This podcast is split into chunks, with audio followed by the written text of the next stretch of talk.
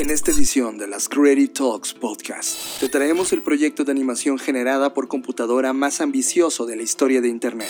Quiero hablar de, de, esta obra que se llama, en español sería Realidades Alternativas. ¿Y qué pasó con Realidades Alternativas? Bueno, pues Clinton Jones tiene un canal de YouTube en el que tiene más de 600 mil suscriptores. Ya no sé ahorita, ah, después de este proyecto, cuánto haya subido su cuenta, pero él lanzó una convocatoria para crear este proyecto. Hablamos del reporte de cultura digital de YouTube. Que lo interesante es que estamos documentando todo, o sea, todo lo que estamos viviendo y lo que estamos dejando a nuestro paso está quedando documentado. Y de eso habla este, este reporte. Eh, lo dirige Kevin Aloka, que es director de cultura y tendencias de YouTube, y nos muestra algunas tendencias culturales observadas durante el año pasado. Obviamente esto lleva, como todos los reportes, pues un año de desfase. Estamos ante el colapso del contexto y el contenido. Y eso trajo consigo pues todos el modelo de negocio y nuestros nuevos comportamientos donde ahora si tú estás en LinkedIn te comportas de una forma y si estás en Twitter te comportas de otra porque este término del colapso del contexto nos llevó a darnos cuenta que teníamos que adquirir una personalidad distinta en cada red, que no podíamos ser los mismos en cada red. El colapso del contenido es esta tendencia de las redes sociales a difuminar las distinciones tradicionales entre tipos de información que alguna vez fueron distintos en forma, en sentido, en importancia, en relevancia, a medida que las redes sociales se convierten en el principal conducto de información de todo tipo. Los humanos seremos pilas el mundo Matrix se hace una realidad. Se están gestando bastantes proyectos donde quieren convertir y utilizar la energía que generamos para, para generar energía eléctrica y eso cargar dispositivos. Por ejemplo, hay un proyecto que nos encontramos justamente haciendo todo este tema de, porque ojo, cuando hacemos un proyecto de diseño especulativo no es como que no lo sacamos nada más de la imaginación o de la manga. Tenemos que estudiar las señales, las tendencias de lo que está pasando y a partir de eso pues hacer un ejercicio, ¿no? Y finalmente Google Google abre su primera tienda física. ¿Qué implicaciones tiene? Pero además lo que a mí me llamó la atención es que no solo te muestran los productos físicos, o sea, en la tienda no solo puedes experimentar sus productos físicos como es su teléfono, sus bocinas, sino también puedes experimentar proyectos de productos intangibles de Google. Disfruten esta edición de las Creative Talks Podcast.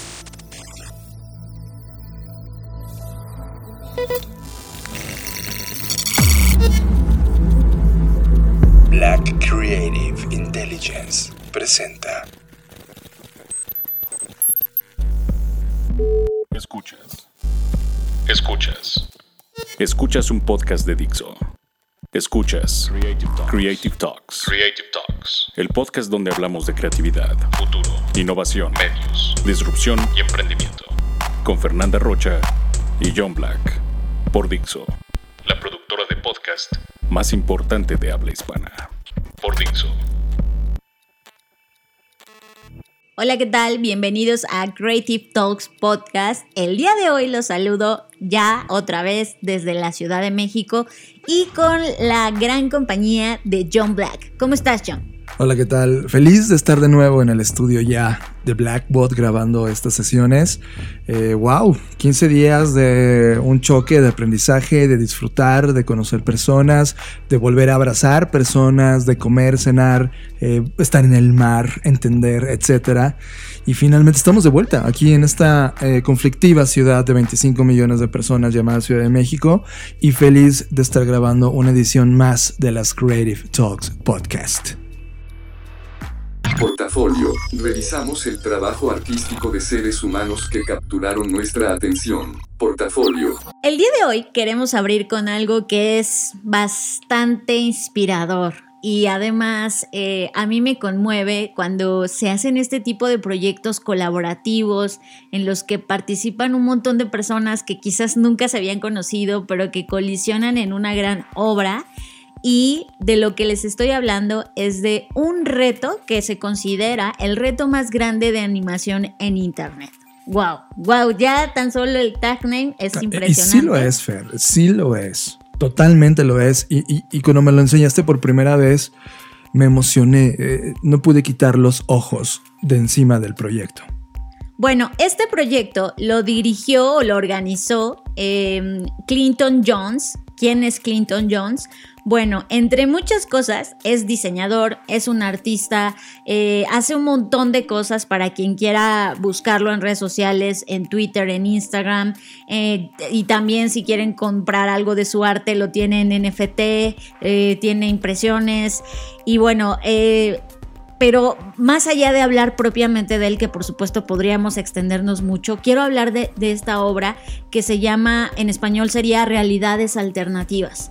¿Y qué pasó con Realidades Alternativas? Bueno, pues Clinton Jones tiene un canal de YouTube en el que tiene más de 600 mil suscriptores, ya no sé ahorita, ah, después de este proyecto, cuánto haya subido su cuenta, pero él lanzó una convocatoria para crear este proyecto y él puso las bases, es decir, sentó como... Um, una, una, digamos, con un template, que no lo quiero llamar así, pero como una base de, a ver, vamos a hacer este proyecto, todas las personas que quieran participar, bienvenidas, y la base del proyecto es esta. Y la base es algo simple en el, en el término del concepto, es una persona o un algo, un ser, un ente caminando, y ahí es donde empieza toda esta magia.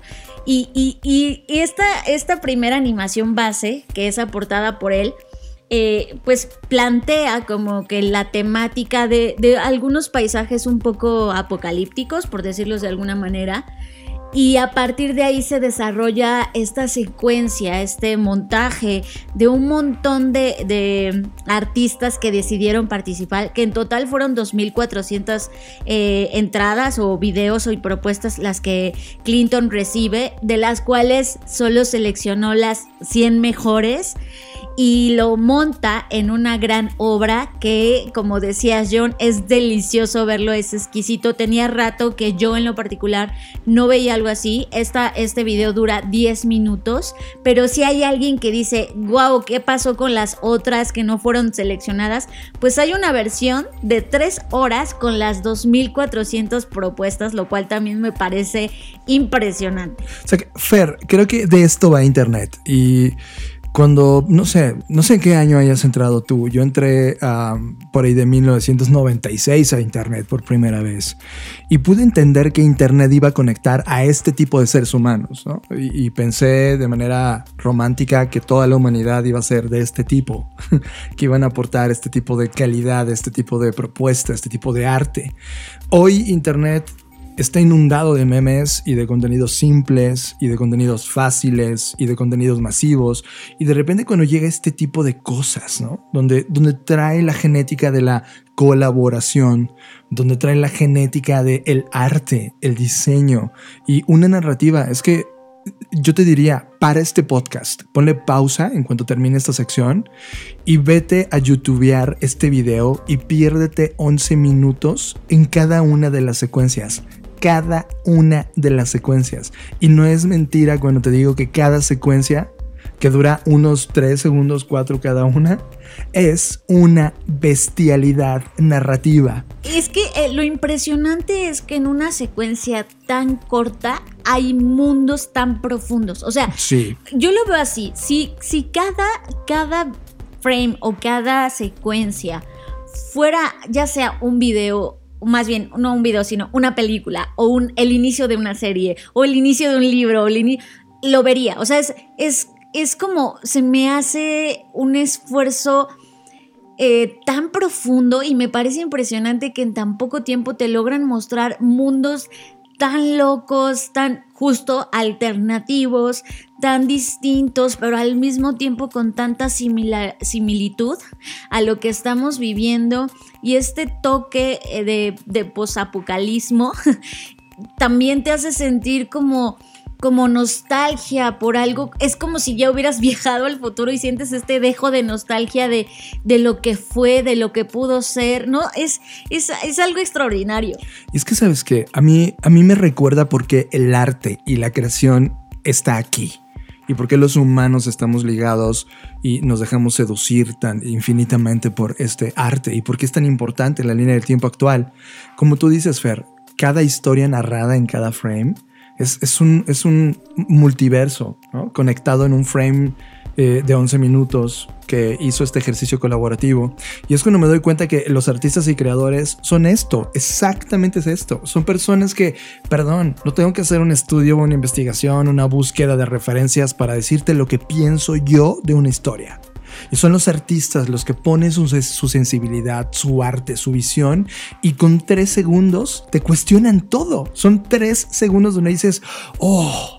Y, sí, o sea, es, es, un video que aunque dura 10 minutos, tendrías que tener la paciencia y, como el tiempo para poderle dar pausa en cada corte, en cada cambio, porque esos tres segundos no son suficientes. O sea, eh, eh, si tú paras el video entre cada intervalo, te vas a dar cuenta que hay tanto en esa imagen tantas cosas que rescatar y lo que está de fondo y, las cosas pequeñitas que, están ahí, que no están. Personajes. Sí, sí, sí, es, es una locura. Y, y de hecho, eh, en la descripción del video, él enlistó a los cinco, al top 5. O sea, todavía de esta curación de 100, hizo un, todavía un top 5.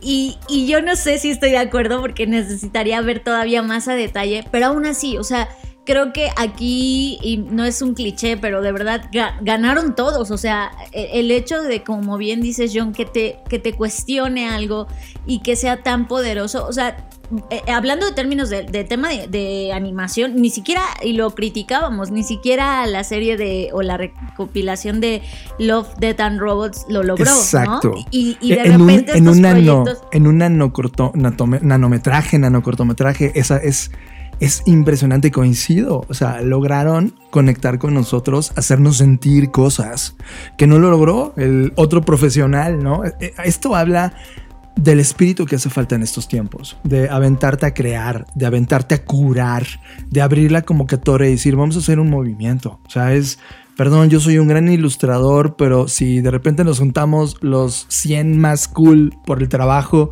podemos hacer un movimiento y hacer un statement. Y como tú dices, Fer, ¿fueron más de cuántos? ¿2.000 trabajos? 2.400. O sea, 2.400 y solamente estás viendo un pedacito de 100, o sea, de claro los mejores. que, como lo dije al inicio, si quieres ver los 2400, están disponibles. Es un video que dura tres horas, o sea, por Dios, le hemos dedicado tres horas a otros proyectos, o sea.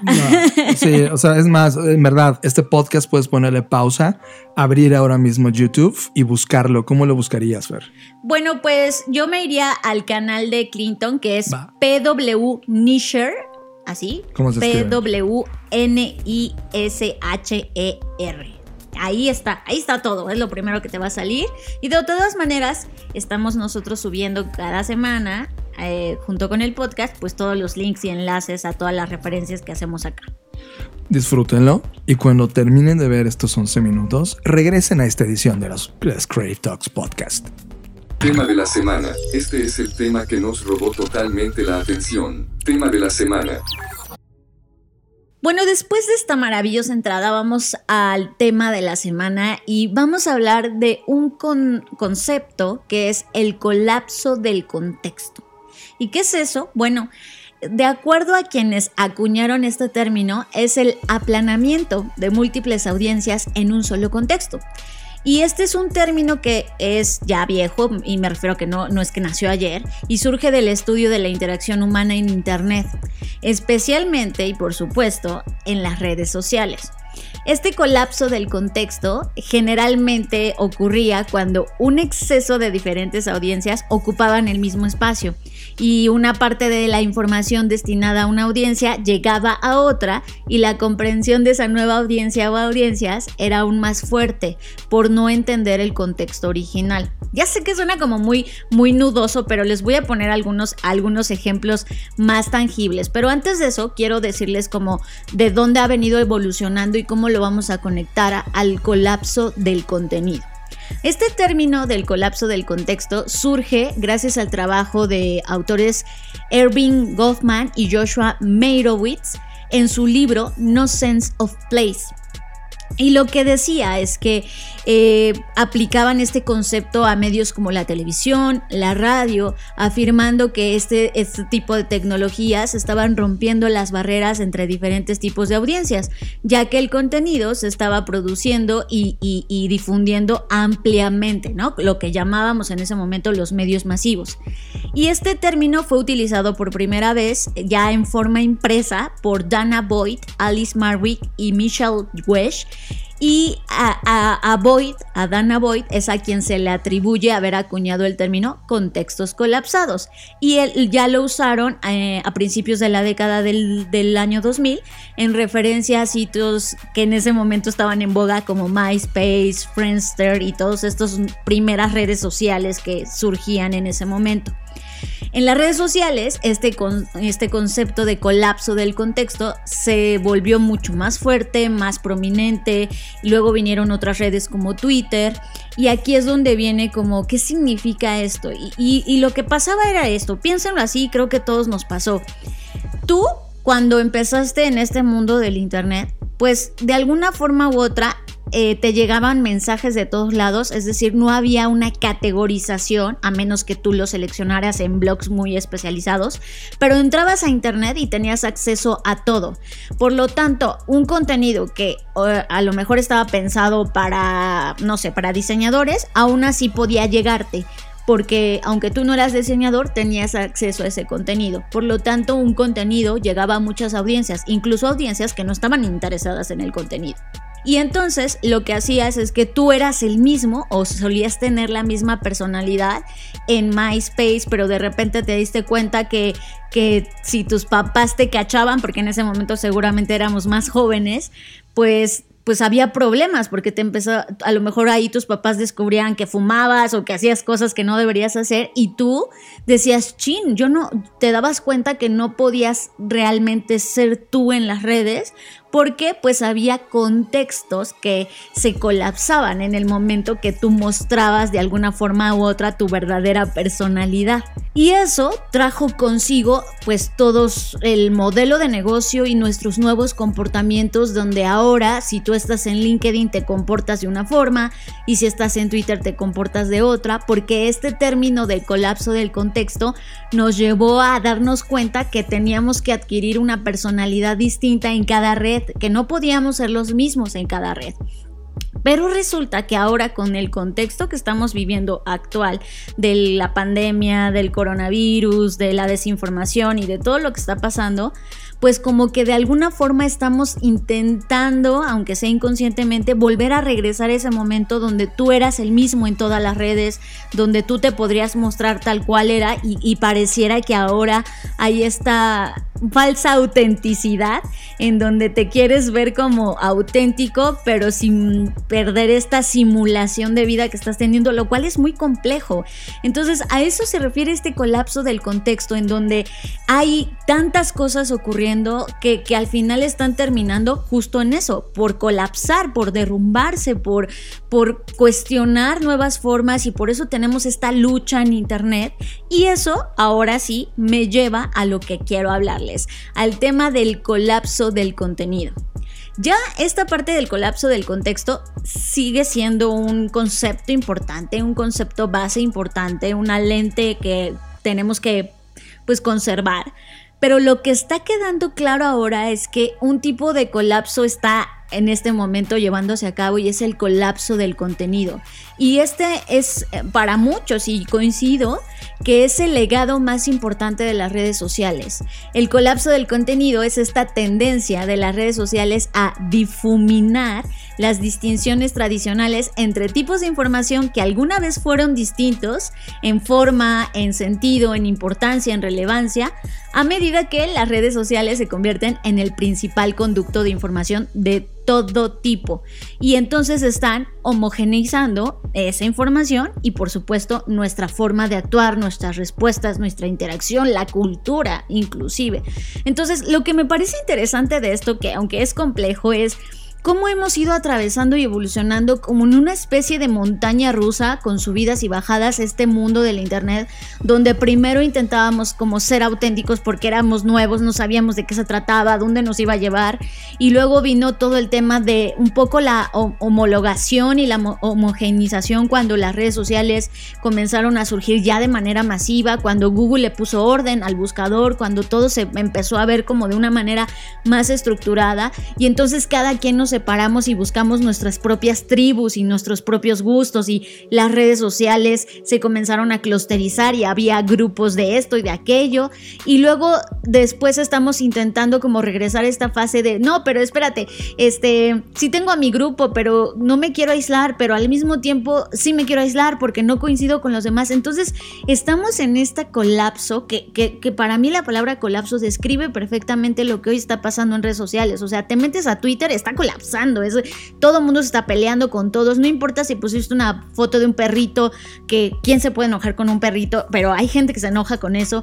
Y entonces lo que me cuestiona es, después de tanta agitación y después de tanto colapso, ¿qué, ¿qué, es lo que puede pasar? O sea, ¿a dónde nos va a llevar a esto? ¿O qué de bueno va a dejar esto para nosotros? Fíjate que nosotros en, cuando dábamos el Insanity Bootcamp teníamos todo un capítulo específico que hablaba sobre realidades algorítmicas y de cómo los algoritmos eh, creaban clusters de identidad por creencias o por que, les gustaba ciertas cosas y se creaba estas tribus, ¿no? De tal manera que en tu timeline solamente ves las cosas que te gustan y en las cuales eres más eh, abierto a darle clic o a compartir y seguir preservando ese algoritmo. Hoy en la vida real, Fer, hace una semana estábamos cenando en algún lugar de Yucatán, en Mérida, y veíamos una pareja que estaba enfrente de nosotros que, no se hablaban. O sea, tú los veías y decías, o se odian o ya se quieren ir. Pero en cuanto sacaron el teléfono móvil... No, no, pero antes de eso es que es importante aclarar literalmente el contexto. Antes de sacar el teléfono móvil, se echaron como unos tres tequilas shots y no es que yo se lo estuviera contando, es que en serio lo, ellos lo estaban contando. y entonces se toman estos tres shots de tequila y luego pasa esto. De, Sacan el teléfono móvil, se toman su foto para Instagram, donde, oh, pareciera que son la pareja más feliz del mundo. Y se toman la foto, ¿no? Entonces, si te das cuenta, ese pequeño ejemplo, si lo llevas a todos los estratos sociales, estamos viendo en Internet fotografías, contenidos, primero, que no son la realidad. O sea, todos y cada uno de ellos es una puesta en escena y eso es algo muy importante de entender. Es como un aparador de un centro comercial. Es algo que ellos decidieron escoger como hotspot. Tomaron una foto falsa de una relación que no existe y luego además la dotaron de nuevos algoritmos que tiene que ver con todos estos, eh, pone color, pone tal cosa, aumentame las boobies, toda esta falsedad. De tal manera que cuando llega tu timeline y dices, off, este, esta realidad no es mi realidad. Entonces se empieza a entrar en un círculo aspiracional donde lo único que sigues haciendo es alimentar esta banalidad de la pose. De tal manera que en la post-realidad, ¿qué significa? Es una realidad de nichos, una realidad algorítmica, una realidad no existente, pero existente en el momento en que existe en digital. Y eso está quebrando cada uno de los sistemas porque, ojo, las personas no les enseñaron a leerlo. Es decir, las, las, personas, si tú le pones esta realidad a un ser humano como nuestros papás, que entran por primera vez a Internet, van a decir, hoy, ¿en qué momento el mundo que conocía ahora está llena de esto? Y eso lo consideran como algo nuevo de la realidad. Y eso afecta todos los sistemas de creencias, contenidos, medios, etc. Y eso es un tema súper interesante. Cuando yo estudié por primera vez comunicación, te, te daban un libro negro, no, me acuerdo, creo que se apellidaba Wolf, quien había hecho todo este condensado de teorías de la comunicación.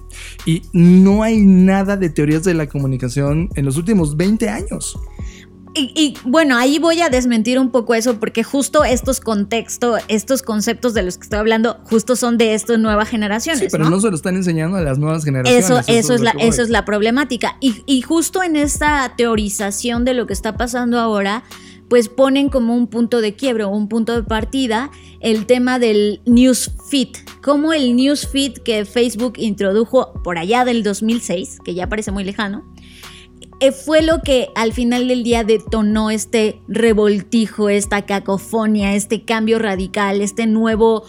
Um, pues sí, podríamos decir que hoy el nuevo orden es el desorden, ¿no? De lo que está pasando en, el, tema de no solamente los titulares de noticias, que por supuesto también han cambiado así catastróficamente, ¿no? Donde ahora ya la primicia es el clickbait y más que la propia información y todo esto, pero sin irnos a ese lado, el tema es que... Em, cuando, cuando, cuando se hace una comparación del newsfeed, eh, con, lo que pasa en el mundo animal, eh, pues mucha gente ha dicho, ¿no? Una ardilla que muere frente a su casa puede ser más relevante para sus intereses en este momento que las personas que mueren en África. O sea, ese es el colapso del contexto, donde todo es tan inverosímil y nos parece lo que no debería ser divertido lo parece y lo que debería ser serio no lo parece. O sea, sabes, como esto ya no tiene pies ni cabeza, se ha convertido pues en una especie de, de cosa amorfa, ¿no? En la que es grotesco. Yo diría que ya la palabra es, es grotesco, es obsceno, no solo la cantidad de información, sino la cantidad de desinformación que hay el, y, y cómo todo está, como bien decías John, pues regido de alguna forma por estas grandes compañías que son las únicas que se han visto beneficiadas por todo esto que está pasando. Entonces, eso es, de lo que quería hablarles, de este colapso del contexto, de este colapso del contenido en donde toda la información está compitiendo de manera directa. O sea, está compitiendo el bebé que se ríe contra el chango que avienta no sé qué, contra la noticia de que mataron a no sé cuántas personas en Michoacán. O sea, eso y, es... y, la noticia de que los extraterrestres existen y ya esa noticia, que en los noventas hubiera sido la noticia de la década, hoy ya ni siquiera nadie se entera, ¿no? O sea, es, sí lo entiendo. O esto de Michoacán que hubiera sido, o sea, ya no nos estremece nada, ya no nos conmueve, lo hemos normalizado. Hace unas horas estaba haciendo una investigación para un proyecto de una fundación que ahora mismo estamos colaborando, en donde nos preguntaban eh, cuáles son los nuevos trenders en YouTube, ¿no? Más allá de Yuya y este contenido basura que ha venido durante década y media invadiendo este canal. Y es que hay un ambiente muy seco. O sea, es de la cantidad de, la, de los contenidos que ya están en esta categoría de contenidos simples, contenidos de contenidos diseñado para algoritmo, ese podría ser el término. Es como, bueno, pues la gente está interesada en cómo me maquillo y así me la voy a pasar 20 años de mi vida hablando como niña de 8 años para venderte que pues es el tema que la gente quiere. Y es como de, sí, pero no es nada de la realidad. Y esa realidad está inundando a las nuevas generaciones. Y esto tiene que hablarse. O sea, eh, sí entiendo el sentido de, oigan, Vamos a ponernos de acuerdo como sociedad y darle prioridad a los temas para dar darle una lectura al tema, porque hoy si abordamos la lectura de un fenómeno solamente a partir, a partir de la lectura del algoritmo, tenemos un pedacito de la realidad y no el fenómeno por completo, y eso nos va a llevar a, a serios conflictos, uno, de postura, dos, de datos, porque cada quien puede argumentar con los pequeñitos datos que tiene la realidad que alcanza a ver. Y tres, ante esta incapacidad de chocar tesis y antítesis, no vamos a crear síntesis. Creo que el mundo se está quedando en una gran popularidad de síntesis. Eh, pero es que el punto es eso, John, que yo creo que ya estamos en un punto en donde ya no solo depende de, las personas, es decir, ya está tan consolidado el poder sobre la información y la conversación que tienen este pequeño número de empresas que poseen las grandes plataformas y que escriben los algoritmos y que ya ni ellos mismos, ni siquiera los propios creadores de los algoritmos ya no saben de qué se trata el algoritmo, o sea, el, el algoritmo ya evolucionó, o sea, entonces eh, creo que ahí es donde ya estamos cruzamos ese umbral, por eso se habla de este colapso de contenido, porque no, aunque imagínate en, un estado de súper utopía donde todos dijéramos a la cuenta de tres nos vamos a poner de acuerdo para volver a consumir X contenido, o sea, ya, yo creo que ya ni siquiera con eso se podría. Ya, ya, estamos, ya, ajá, estamos rebasados. Ahora, ¿cuál es la postura de nosotros? Por ejemplo, venimos hablando en dos ediciones de lo importante que es la, la creación de contenidos, pero sé que tú estás escuchando este podcast y tu calidad en términos de curación de contenido es exquisita. Pero esto en manos de una persona que quiere seguir abusando de este algoritmo, pues va a crear un mundo de basura. ¿Cuál es nuestra postura? Es la oportunidad es que va a seguir creciendo. O sea, ante el fenómeno que estamos observando, no, hay que, no se va a detener va a seguir increciendo y si hoy tenemos 6 de cada 10 humanos de este planeta ya conectados en Internet, faltan 4 de cada 10. En esta década, cuando lleguemos a estos 4 de cada 10, vamos a llegar al doble del fenómeno de contenidos que tenemos el día de hoy. Y eso es algo que a dónde nos va a dirigir. Esa es la pregunta importante de esto, ¿no? ¿A dónde nos va a dirigir y qué, qué tipo de radar vamos a tener para poder identificar qué es real y qué es una micro, micro realidad creada por algoritmo. Y eso es algo que no nos enseñaron, no está en la cultura digital y por eso tenemos el analfabetismo digital que tenemos en compañías, en personas, en naciones, en líderes. Bueno, pues nada más voy a cerrar con, eh, con esto. Eh, uno de, los autores que ha trabajado mucho en este tema, que es Michael Wesh, que ya lo había mencionado, eh, escribió y creo que no lo pudo verbalizar de mejor forma cuál era la experiencia de este colapso. Esto lo escribió en 2009 escuchen, sobre, y, lo escribió en 2009 hablando sobre los pioneros bloggers en YouTube. O sea, vean. Pero creo que esto sigue vigente. Ahora nada más hay que trasladarlo a plataformas como TikTok o las que surjan, pero es esto. El problema no es la falta de contexto, es el colapso del contexto, un número infinito de contextos colapsando unos sobre otros en ese único momento de grabación. Las imágenes, acciones y palabras capturadas por la lente en cualquier momento pueden ser transportadas a cualquier lugar del planeta y preservadas para siempre. La pequeña lente de vidrio se convierte en la puerta de entrada a un agujero negro que absorbe tu tiempo y tu espacio, prácticamente todos los contextos posibles en sí mismo. El aspirante a blogger, ahora congelado frente a ese agujero negro de contextos, se enfrenta a una crisis de autopresentación.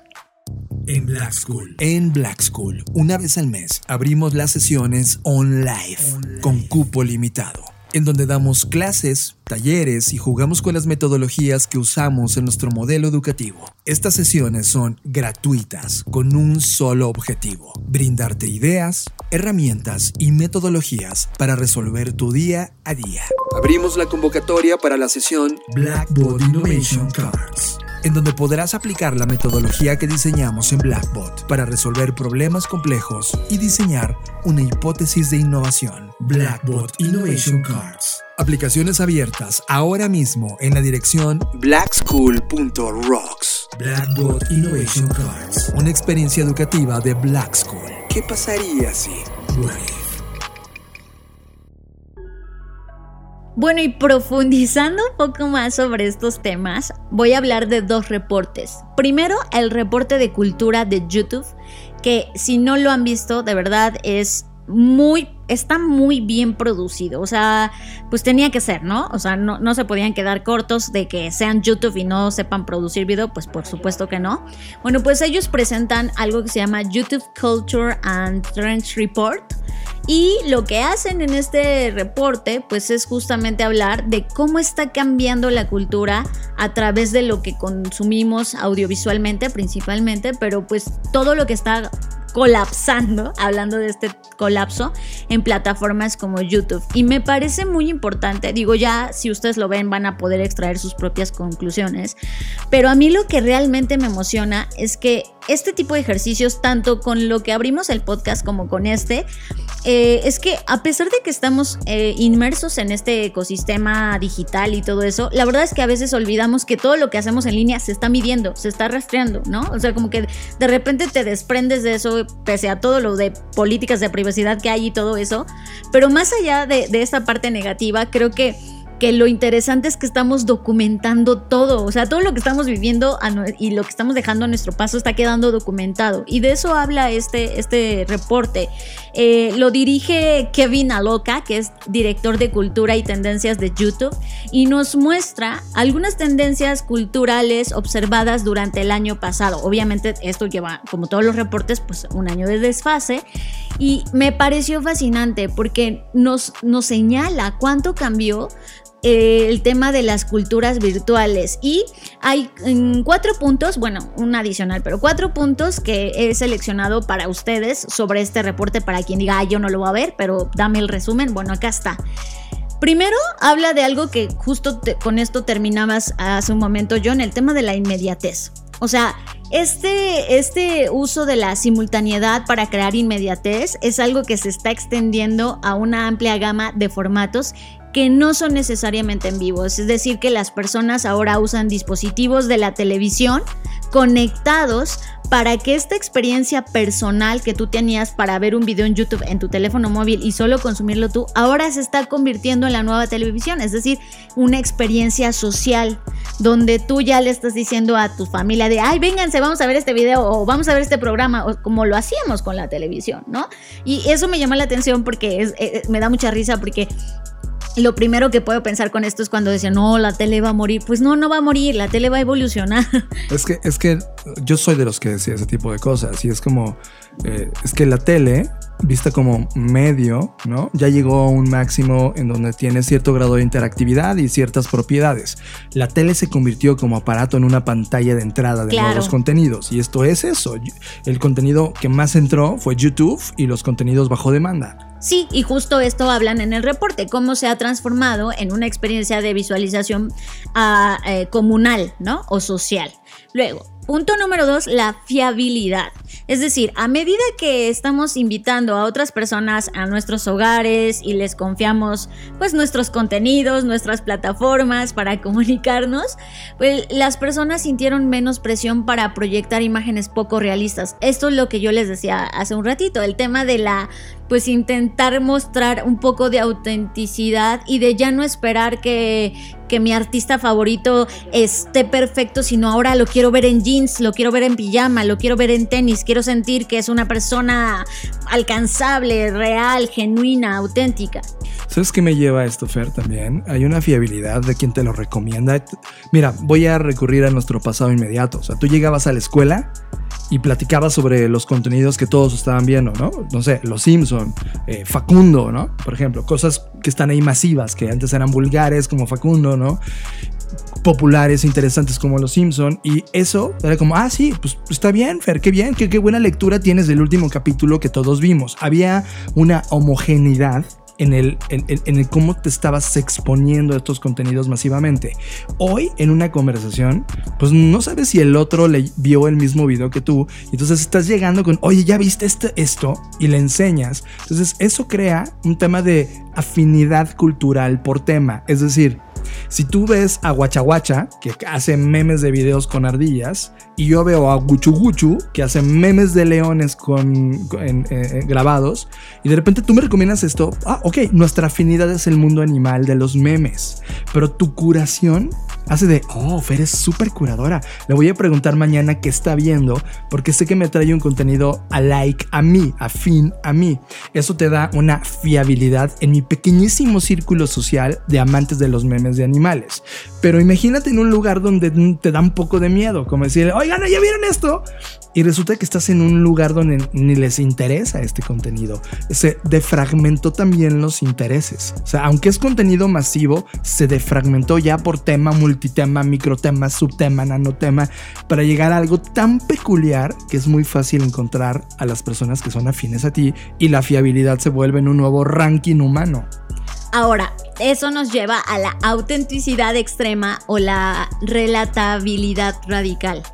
Y eso es, pues ellos hablan de la relatabilidad como algo muy relevante que se deriva de la capacidad de, que las personas tienen para expresarse en el video es decir, cómo emplean inteligentemente el lenguaje del video digital, sus formatos, la estética, eh, pues todos los aditamentos que hoy ya se pueden gracias a la tecnología que tú le agregas al video. Entonces, entre más relatable seas, entre más autenticidad, y lo pongo entre comillas, muestres en el video, más afinidad hay de la audiencia de decir, wow, ¿cómo lo hizo? Por voy a poner un ejemplo que es un mal ejemplo porque no es de YouTube, es de TikTok, pero da igual donde no, seguro lo vieron, donde había una, una viejita que cambiaba de outfits y de gorras y daba vueltas por todo el cuarto y este video se lo hizo su nieto, su no sé quién.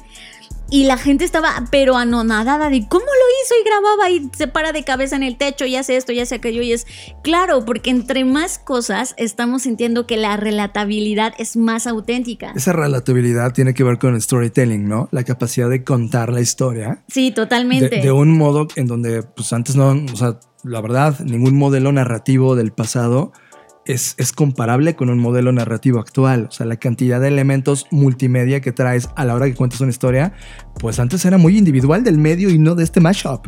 Y que justo, eh, no sé, John, a ti y a mí nos pasó cuando estábamos en Mérida buscando como, a ver, vamos a ver qué, qué, lugares, etcétera, y buscamos en YouTube y decíamos, ¿qué tal? ¿Qué impresión? O sea, ya los youtubers de viajes, ya Nat Geo ya se quedó atrás. Sofisticados. O sea, muy sofisticados y justo habla de esto. Y finalmente la inmersividad, que quiere decir el universo, así, así, el universo de experiencias de contenido que crean inmersión y se conectan con el espectador al ubicarlo dentro de la experiencia de entretenimiento en sí. Es decir, y aquí hablaron muchísimo del tema de los videojuegos, que por supuesto en este podcast hemos hablado muchas veces, y de cómo es actualmente, y esto sí me impactó, el espacio más influyente en la cultura juvenil más grande que la música. O sea, en algún momento la música era este motor y esta fuerza que, o sea, que, marcaba las generaciones, ¿no? Y que decíamos, no, la música de antes estaba más bonita y lo que sea,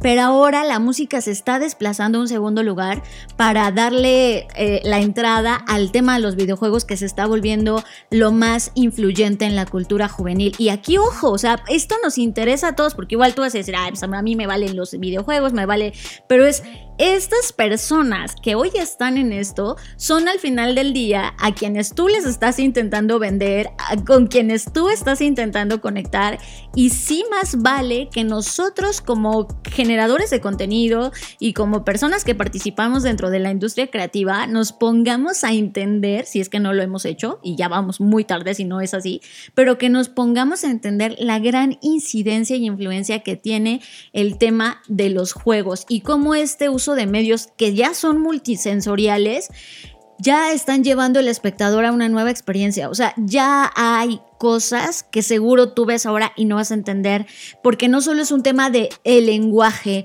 de la relatabilidad, que ya son experiencias totalmente distintas, y de la creatividad y de la monetización. O sea, de verdad, esto lo tocan muchísimo. De hecho, es de lo que más hablan en, el, en este reporte de cultura.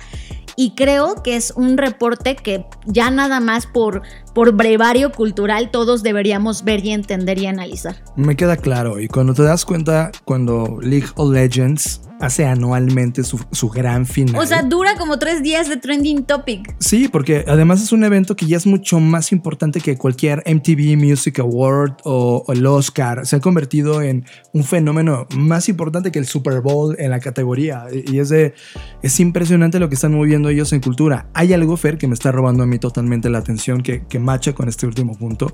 La plataforma Roblox que es... Ah, claro. cuidado, o sea, en verdad, watch out. Ahorita nosotros en el radar de tendencias, Roblox está siendo analizado profundamente. Ya, publicaremos un artículo próximamente en la BCI a profundidad del fenómeno Roblox. Pero Roblox es una comunidad de jugadores donde adentro hay juegos y microjuegos y ecosistemas y estos multiversos que le entendieron perfecto a los últimos 30 años de, historia de los videojuegos y están creando al interior todos los, todos los mecanismos, economía, interacción, narrativas, etcétera, que hoy necesitamos en las economías digitales. A tal grado que Roblox, por ejemplo, en el mundo educativo, ya ni siquiera está visto como un videojuego, sino esto podría ser la siguiente gran plataforma educativa también. Entonces, esas cosas están eh, en verdad ocurriendo a una velocidad endemoniada. Hace un año no hablábamos de Roblox y hoy de repente Roblox se convierte en the next big thing en este tema. Bueno, y como lo prometí, pues ahora ya hasta aquí con el reporte de YouTube, vamos a otro reporte que no está tan divertido, pero que es muy necesario, que es el Reuters Digital News Report. Y bueno, aquí sí les tengo bastantes malas noticias. Este informe de noticias digitales de Reuters ya está disponible y hay algunos hallazgos muy inquietantes desde mi punto de vista porque este informe principalmente lo que hace es revisar las percepciones de los medios en seis continentes y 46 mercados o audiencias o como los, bueno, acá le llaman mercados pues. Este informe encontró que la confianza en las noticias creció durante el año pasado sobre todo en los países en donde de por sí ya hay una buena cultura digital, por ejemplo, Finlandia, en donde la confianza subió a un 65% y en Estados Unidos fue la más baja, con un 29%. ¿Por qué será, verdad? Entonces, en todo el mundo, Facebook es visto como el mayor difusor de información falsa. Pero al mismo tiempo y paradójicamente, es visto y está haciendo, lo está logrando, o sea, se sigue manteniendo ahí, tener la mayor cantidad de personas que, que lo utilizan para obtener noticias. O sea, vean este choque, ¿no? Este colapso de contexto. Por un lado, la gente dice, sí, sí, cierto, Facebook es la red social que más este, comparte y que más difunde new, este, noticias falsas. Pero al mismo tiempo pues es donde yo me, informo. Y es como, o sea, como, es que, es que en serio no puedo entender estas contradicciones. Bueno, sí las puedo entender, pero eso por un lado. Luego, ah, también mencionan que desde la elección de Joe Biden, más informes estadounidenses este, consumen menos noticias. O sea, más, más de las personas que entrevistaron acá están consumiendo menos noticias o las evitan por completo. Sin embargo, por ejemplo, hoy se publicó que el 56% de los votantes está de acuerdo con lo que ha hecho. Entonces, vean cómo están estas, estas cosas que parece que se contraponen, pero que están pasando al mismo tiempo. Y eh, nada más para terminar, porque el reporte es larguísimo, podríamos hablar de mil cosas, cada quien pues se va a enfocar en lo que le interesa, pero a mí eh, otra cosa que me impactó de esto es que la gente desconfía ampliamente de los medios, y digo ampliamente, ampliamente de los medios, y sabe que Facebook difunde información falsa, pero elige ciegamente recibir noticias en las redes sociales de todos modos.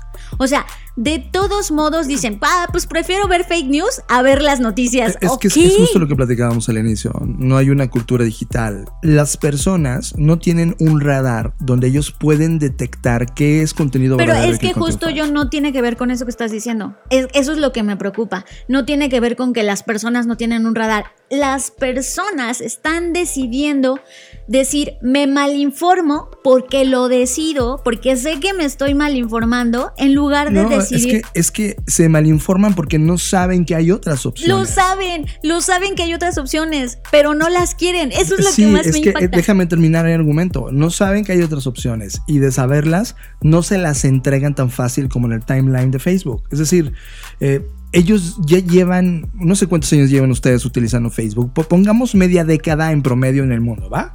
Porque hay gente que la tiene desde el día número uno o hay quien la está abriendo hoy. Llegando a ese promedio, llevamos cinco años conviviendo con esta plataforma. En esa media década de relación, pues ya están tus amigos, ya están tus fotos, ya, están, ya no la vas a soltar, ya creaste una relación. Hay una parte importante de tu mundo y de lo que haces todos los días dentro de esa plataforma. Y sabes que está llena de bullshit. Es como nuestro país. Es como, ya sabemos que ningún partido político es bueno. Entonces eliges por el menos mal. Este es el menos mal. Eso es como, Facebook es el menos mal. pero es que eso, eso se ve reflejado. Eso es lo mismo que está pasando en la política. Estás eligiendo al menos peor. y eso es pues, trágico. Eso es trágico. Porque, porque, ojo, sí hay opciones, pero requieren un esfuerzo tuyo a nivel individual para que hagas una curación. No la quieres hacer, no tienes cultura digital. O sea, es, ese es el gran término que, que, hemos luchado durante dos décadas, Fer. No hay un solo proyecto en el mundo donde se hable de cultura digital. Lo más cercano es vamos a ponerle internet a todos. No, señor, poner internet no es cultura digital. Enseñar cómo funciona el término correcto sería alfabetización digital. Claro, es, es que al crear cultura digital, una de las cosas que haces es alfabetizar. No, al revés. La alfabetización genera una nueva cultura digital, porque la cultura digital ya existe. Mala, sí, pero ya existe. Es una mala cultura digital. Exacto. La alfabetización es lo que permitiría permear en esa cultura. Lo que quiero es aprender a utilizar este aparato increíble donde una computadora se conecta a una red llamada Internet. El problema es que en el fondo, en la psicología humana, privilegiamos el placer por encima de cualquier otro esfuerzo.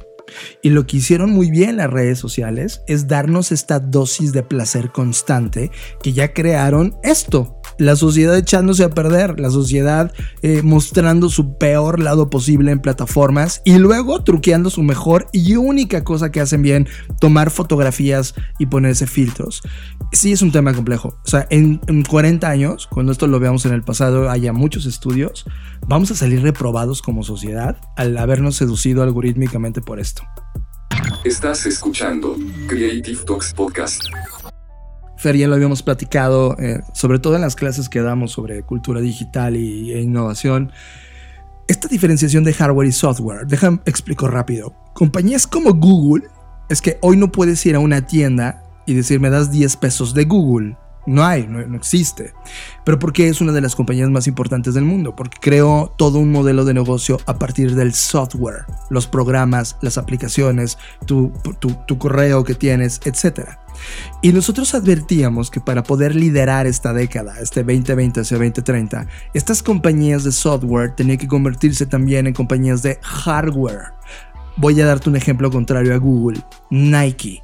Nike es una compañía que vende hardware. El hardware es esta unidad física, este producto llamado ropa o tenis, algo que puedes ir a una tienda y comprar. Hardware. Lo que hizo Nike al momento de hacer Nike Plus es experimentar la compañía como si fuera también una compañía de software, de tal man manera que hoy Nike es una compañía de hardware y software. Algo que tiene que hacer Google, al ser una compañía de software, es jugar más en el hardware. Por eso empezaron a vender estos dispositivos físicos, electrodomésticos, inteligencia artificial a través de estos dispositivos de bocinas. Y ahora Fer, después de todo este tiempo que hemos analizado cómo las compañías de software se convierten también en compañías de hardware, finalmente Google llega a uno de los barrios más importantes de Nueva York y abre una de las tiendas físicas más grandes de la industria tecnológica. ¿Qué ocurre dentro de este lugar? Las tiendas, y eso es algo que todo mundo ya lo sabía quien estábamos analizando temas de experiencia, las tiendas ya no tienen el KPI más importante que era vender. Las tiendas ahora el KPI más importante es pruébame. Vive la experiencia, siéntate y pruébala, juégala, trata de entender cómo esto puede entrar a tu vida y después probablemente me, me, compres. Es más, muchas tiendas ahí mismo pides y te llega después a tu casa, ya ni siquiera te la puedes llevar en el instante mismo. De tal manera que las tiendas se convirtieron en tiendas de experiencia y no en tiendas de venta. Esto es lo que está probando ahora mismo Google y de hecho este pensamiento de la tienda de Google es muy anti-Apple. De hecho, eh, Ivy Rose, que es la directora de diseño de Google que conceptualizó este espacio, le dio una, una, privilegió totalmente el poder jugar con los productos reales en ambientes reales, donde las las personas se sentaran y vivieran los conflictos, las virtudes, la curva de aprendizaje que tendrías. Si compraras solamente el producto y te llevaras a tu casa y te decepcionaras, a vivir eso dentro de la tienda. Y entonces el equipo de Google te atiende para poder resolver esos problemas y hacer que tu alfabetización sobre esos temas crezca rápidamente. Pero además lo que a mí me llamó la atención es que no solo te muestran los productos físicos, o sea, en la tienda no solo puedes experimentar sus productos físicos como es su teléfono, sus bocinas, su, o sea, no solo eso, sino también puedes experimentar proyectos de productos intangibles de Google. ¿A qué me refiero? Por ejemplo, hay una sala que está rodeada de pantallas en donde tú te metes y dices una frase y en las pantallas ves la frase traducida a más de 24 idiomas. ¿Qué experiencia estás teniendo ahí? Pues la del traductor de Google, que no lo puedes, o sea, no puedes comprar el traductor de Google, es un software que se descarga, pero como parte de la experiencia que vives en la tienda, tienes estas experiencias inmersivas con la tecnología que a lo mejor ya conocías o que ya habías usado, pero lo estás experimentando de otra forma y eso me parece pues muy interesante porque cuando vas a cualquier tienda de tecnología, ya sea Apple o otro tipo de tiendas donde venden tecnología, normalmente como que se centran en que tú experimentes o juegues con los productos, los toques, ahí le apachurres los botones, pero acá es no, o sea, es como vive todo lo que hacemos en Google. Totalmente. Creo que este statement de, ver cómo el hardware y software se convierten en el pensamiento filosófico que todas las compañías deberíamos tener. Ya, ya habíamos abierto lo que la revista Time publicó hace un mes y cacho sobre cada compañía en este planeta no solo es una compañía de productos y servicios, ahora también es una compañía tecnológica. Justamente es este entendimiento, hardware y software. No importando qué estás haciendo tú, si eres una compañía de hardware que vende productos, ahora tu reto es cómo me entiendo como una compañía de tecnología o de software. Y si tú eres una compañía tecnológica, de software, ahora es como me entiendo como una compañía de hardware. Y esta simbiosis entre hardware y software va a crear un completo rediseño de experiencias y de modelos de negocios que a lo largo de esta década vamos a estar viendo. Y creo que Google, haciendo este ejercicio, que ojo, venía probando con pequeños pop-ups en distintos lugares, ahora tiene este monstruo de tienda que la verdad a mí yo lo celebro, va, a ser algo eh, que visitar, va a ser un lugar que analizar, ellos mismos van a estar midiendo sus tecnologías ahí y eso va a abrir una nueva era en la experiencia física, en esta intersección entre software, software y hardware. Estás conectado a Creative Talks Podcast. Fer, estamos muy, muy emocionados porque ya en unas semanas vamos a estar grabando un TEDx UNAM León y nos ha llevado un reto muy importante porque eh, tenemos temas en la cabeza muy puntuales. Mi hipótesis eh, que estoy ahorita analizando es sobre la posthumanidad y la verdad la, la humanidad vista como cyborgs. Tu teléfono móvil, la computadora es parte de ese cyborg, solo que no te lo llevas en el cuerpo todavía. Todavía es un dispositivo que, que es de salida. Estás, estás tú viéndolo como algo que se conecta a tus dedos y puedes teclear, ¿no? No es que esté teclado ya en tu dedo, sino que tienes todavía que utilizar esta interfase. Mi pregunta es, ¿hacia dónde va la hiperdigitalización cómo vamos a entender a estos humanos marcianos, porque definitivamente va a ocurrir o puede ocurrir que tengamos el primer bebé humano en Marte, por lo tanto va a ser un marciano, y sobre todo cómo vamos a entender los metaversos, todo este tema de los videojuegos que estábamos viendo, cómo se va a traducir a otro, a, otros mundos. Hay una frase que, que me movió que un día tú me dijiste, Fer, cuando la tecnología rebasa la conciencia y propósito humano, viene la destrucción y aniquilación. Y me movió tanto y la llevo tanto en el fondo que en verdad estoy tratando de encontrar un storytelling poderoso para dar en ese TEDx y me encontré con una idea y les quiero, se las quiero plantear.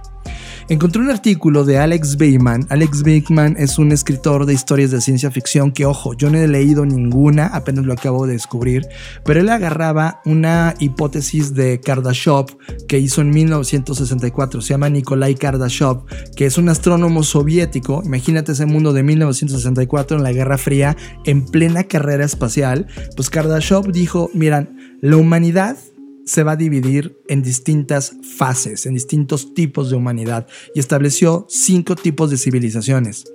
Tres, ¿no? Cinco. Ah, yo sabía que tres, ok. Son cinco. La primera, la civilización de tipo 1, son estas civilizaciones que han aprovechado el 100% de la energía accesible de su propio planeta. ¿En dónde estamos ahora como humanidad? Somos una civilización tipo cero, es decir, todavía no llegamos, apenas estamos en la curva de aprovechar 100% la energía disponible en nuestro planeta. La civilización de tipo 2 aprovecha el 100% de la energía accesible en el sistema solar. La civilización de tipo 3 aprovecha el 100% de la energía accesible de la galaxia. La del tipo 4 no es oficial, pero se concibe eventualmente como una civilización que puede aprovechar el 100% de la energía accesible en el universo, no solo en la galaxia. Y el tipo 5 es quien ha aprovechado toda la energía accesible del multiverso. Es decir... Ah, claro. Eh, o sea, sí, justo por eso, porque en la, en la teoría original solo hay tres y estas 4 y 5 supongo que han sido agregados son, de Son agregados naturales de la conversación. Ahora, estamos en la civilización tipo 0 entrando a la tipo 1 y entonces entonces hace un listado de cosas que vamos a ver en esa curva. La primera, despliegue masivo de la energía nucleoeléctrica. Y eso es interesante. Tema número 2, el dominio de la fusión. Tema número 3, eh, renovables, es decir, todo este tema de singularidad, este tema eólico, este tema solar. Cuarto, recuperación del desierto, y eso es una realidad. La desertificación. Sí, viene un tema muy importante. El calentamiento global va a provocar que ciertas zonas que eran vegetales y verdes se conviertan en desiertos, y eso vamos a tener que utilizarlo para generar energía. Cinco, la agricultura oceánica, y ya también estamos viendo algunos ejercicios en distintas partes del mundo. Seis, la minería oceánica, y eso es un tema que, oye, somos muy buenos cavando cuevas en la tierra, pero también bajo el agua hay cuevas y ahí seguramente hay escondido materiales interesantes para hacer energía. Siete, energía oceánica, que eso ya también comienza a aprovecharse. 8. El desarrollo de los recursos antárticos. Y eso es evidente porque al deshielo pues van a estar disponibles esas nuevas zonas para explorar y producir energía. Y 9, que esta le escribí yo, las unidades de calor corporal. Y aquí es donde me quiero detener. Piensa tú en esto. Fer y yo acabamos de regresar de Mérida. Una de las grandes conclusiones de Mérida es que para vivir en Mérida necesitas tener un consumo energético altísimo por una simple razón no aguantas el calor de 35 grados promedio a 85% de humedad. Necesitas enfriamiento. Por una simple razón, tu equipo de cómputo no es capaz de trabajar a 35 grados. Se te va a echar a perder. Entonces, este ambiente no natural que simulas necesita mucha energía, muchísima. Cuando lleguemos a la explotación de estos recursos, viene el noveno tema que te acabo de decir, la unidad de calor corporal. ¿Recuerdas esta frase? Te la voy a leer textual, ¿eh? En aquella época, dependía de la energía solar y se creía que no podrían sobrevivir sin una fuente de energía tan abundante como el sol. A lo largo de las máquinas hemos aprendido, hemos dependido, perdón, de las máquinas para sobrevivir. El destino, al parecer, no está carente de cierta ironía. El cuerpo humano genera más bioelectricidad que una pila de 120 voltios y más de 25 mil julios de calor corporal. Combinado con una forma de fusión, las máquinas habían encontrado toda la energía que podían necesitar. Existen campos NIO, donde los seres humanos ya no nacemos, se nos cultiva. Fuck. Es, entonces cuando empiezo en el TED Talk, voy a, voy a poner los límites a donde podemos llegar. Vamos a explorar estas nueve, nueve, fuentes alternativas de energía para llegar a ser una civilización tipo 1 que además está ambicionando ser tipo 2 porque queremos llegar a Marte. Y justo eh, ante esta, esta hipótesis de qué pasaría si el cuerpo humano, si nosotros nos asumimos y nos vemos como una pila, ¿no? Y como una fuente de generación de electricidad y de energía. Que pudiera recargar tus dispositivos como tu teléfono, por ejemplo. Y que justo a eso voy, o sea, el tema de cuando te asumes como esto, qué usos y aplicaciones podría tener, ¿no? Más allá del mundo apocalíptico, apocalíptico que nos presentó Matrix, creo que sería una cosa riquísima porque pues somos millones de habitantes en este planeta y, esto que estamos diciendo lo propusimos en un, en un, este, en un diseño pues bastante especulativo que hicimos sobre, ok, hay, un, hay una tecnología, o sea, en ese mundo donde ya cada persona eh, es vista como una fuente de energía, existen servicios como algo que nosotros decidimos llamar Brainly, que Brainly es un servicio que tú tienes conectado en tu casa, así como hoy conectas eh, Alexa o conectas estos nuevos dispositivos de voz, pues este también lo conectas en tu casa y se ve como un modem, pero en realidad es una fuente concentradora de energía, donde tus emociones y aquí es la parte que más me gusta de este proyecto, es tus emociones se traducen o se convierten en energía. Y yo no sé si ustedes han visto estas escalas como de, las energías y, que producen las emociones, ¿no? Donde hay eh, este, emociones de baja vibración y emociones de alta vibración, ¿no? Y, tanto el enojo como la euforia están en el mismo, digamos que nivel de, de pues de amplitud de estas ondas. Y entonces decíamos, imagínate, aprovecharías tus enojos, aprovecharías tu euforia porque eso se traduciría en energía, energía que es almacenada en este tipo como de condensador que está pegado ahí en la pared muy bonito que combina muy bien con tu casa.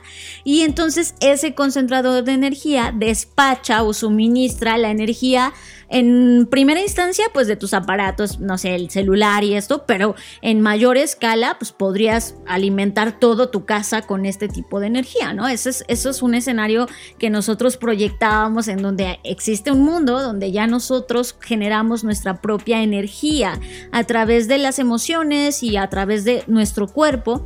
Y esto que les estoy contando ya sé que puede parecer como ay, feraja, pero no está tan lejos de la realidad. De hecho, en este momento se están gestando bastantes proyectos donde quieren convertir y utilizar la energía que generamos para, para generar energía eléctrica y eso cargar dispositivos. Por ejemplo, hay un proyecto que nos encontramos justamente haciendo todo este tema de, porque ojo, cuando hacemos un proyecto de diseño especulativo no es como que no lo sacamos nada más de la imaginación o de la manga. Tenemos que estudiar las señales, las tendencias de lo que está pasando y a partir de eso pues hacer un ejercicio, ¿no? De, de prospectiva. Entonces, eh, justo estuvimos investigando que por un lado hay muchas patentes registradas al respecto, pero por otro lado ya hay proyectos como uno que ocurrió en Japón donde hay un chico que, que es una especie como de anillo entonces ese anillo eh, almacena o vive con la energía. Obviamente ahorita eh, apenas si prende como un LED, ¿no? Y es como, ok, pero se logra, prende el LED. Entonces, pero ahora imagínense si pudiéramos como sí entender y sí traducir todos estos joules a energía eléctrica, pues sería maravilloso. Y ese es el tema de nuestras posturas del TED. Es decir, eh, sinceramente, en la línea del tiempo del presente, se están echando a perder, están, están caducando muchos conceptos y muchos comportamientos. La gran pregunta es, ¿qué tipo de humano queremos ser? este post-humano que se, va, se, va, a exponer ante estas tecnologías y ante esta necesidad de energía, de sociedad y de todo lo que hemos estado criticando el día de hoy en el podcast y analizándolo, ese es justamente un punto de partida que sí queremos discutir. Así que lo, lo quise traer solo como un tema exploratorio porque todavía no hemos terminado de grabar ni de, ni de, crear la presentación para ese TED, pero ya les diremos cuándo está disponible porque seguro va a estar sensacional. Estás procesando Creative Talks Podcast.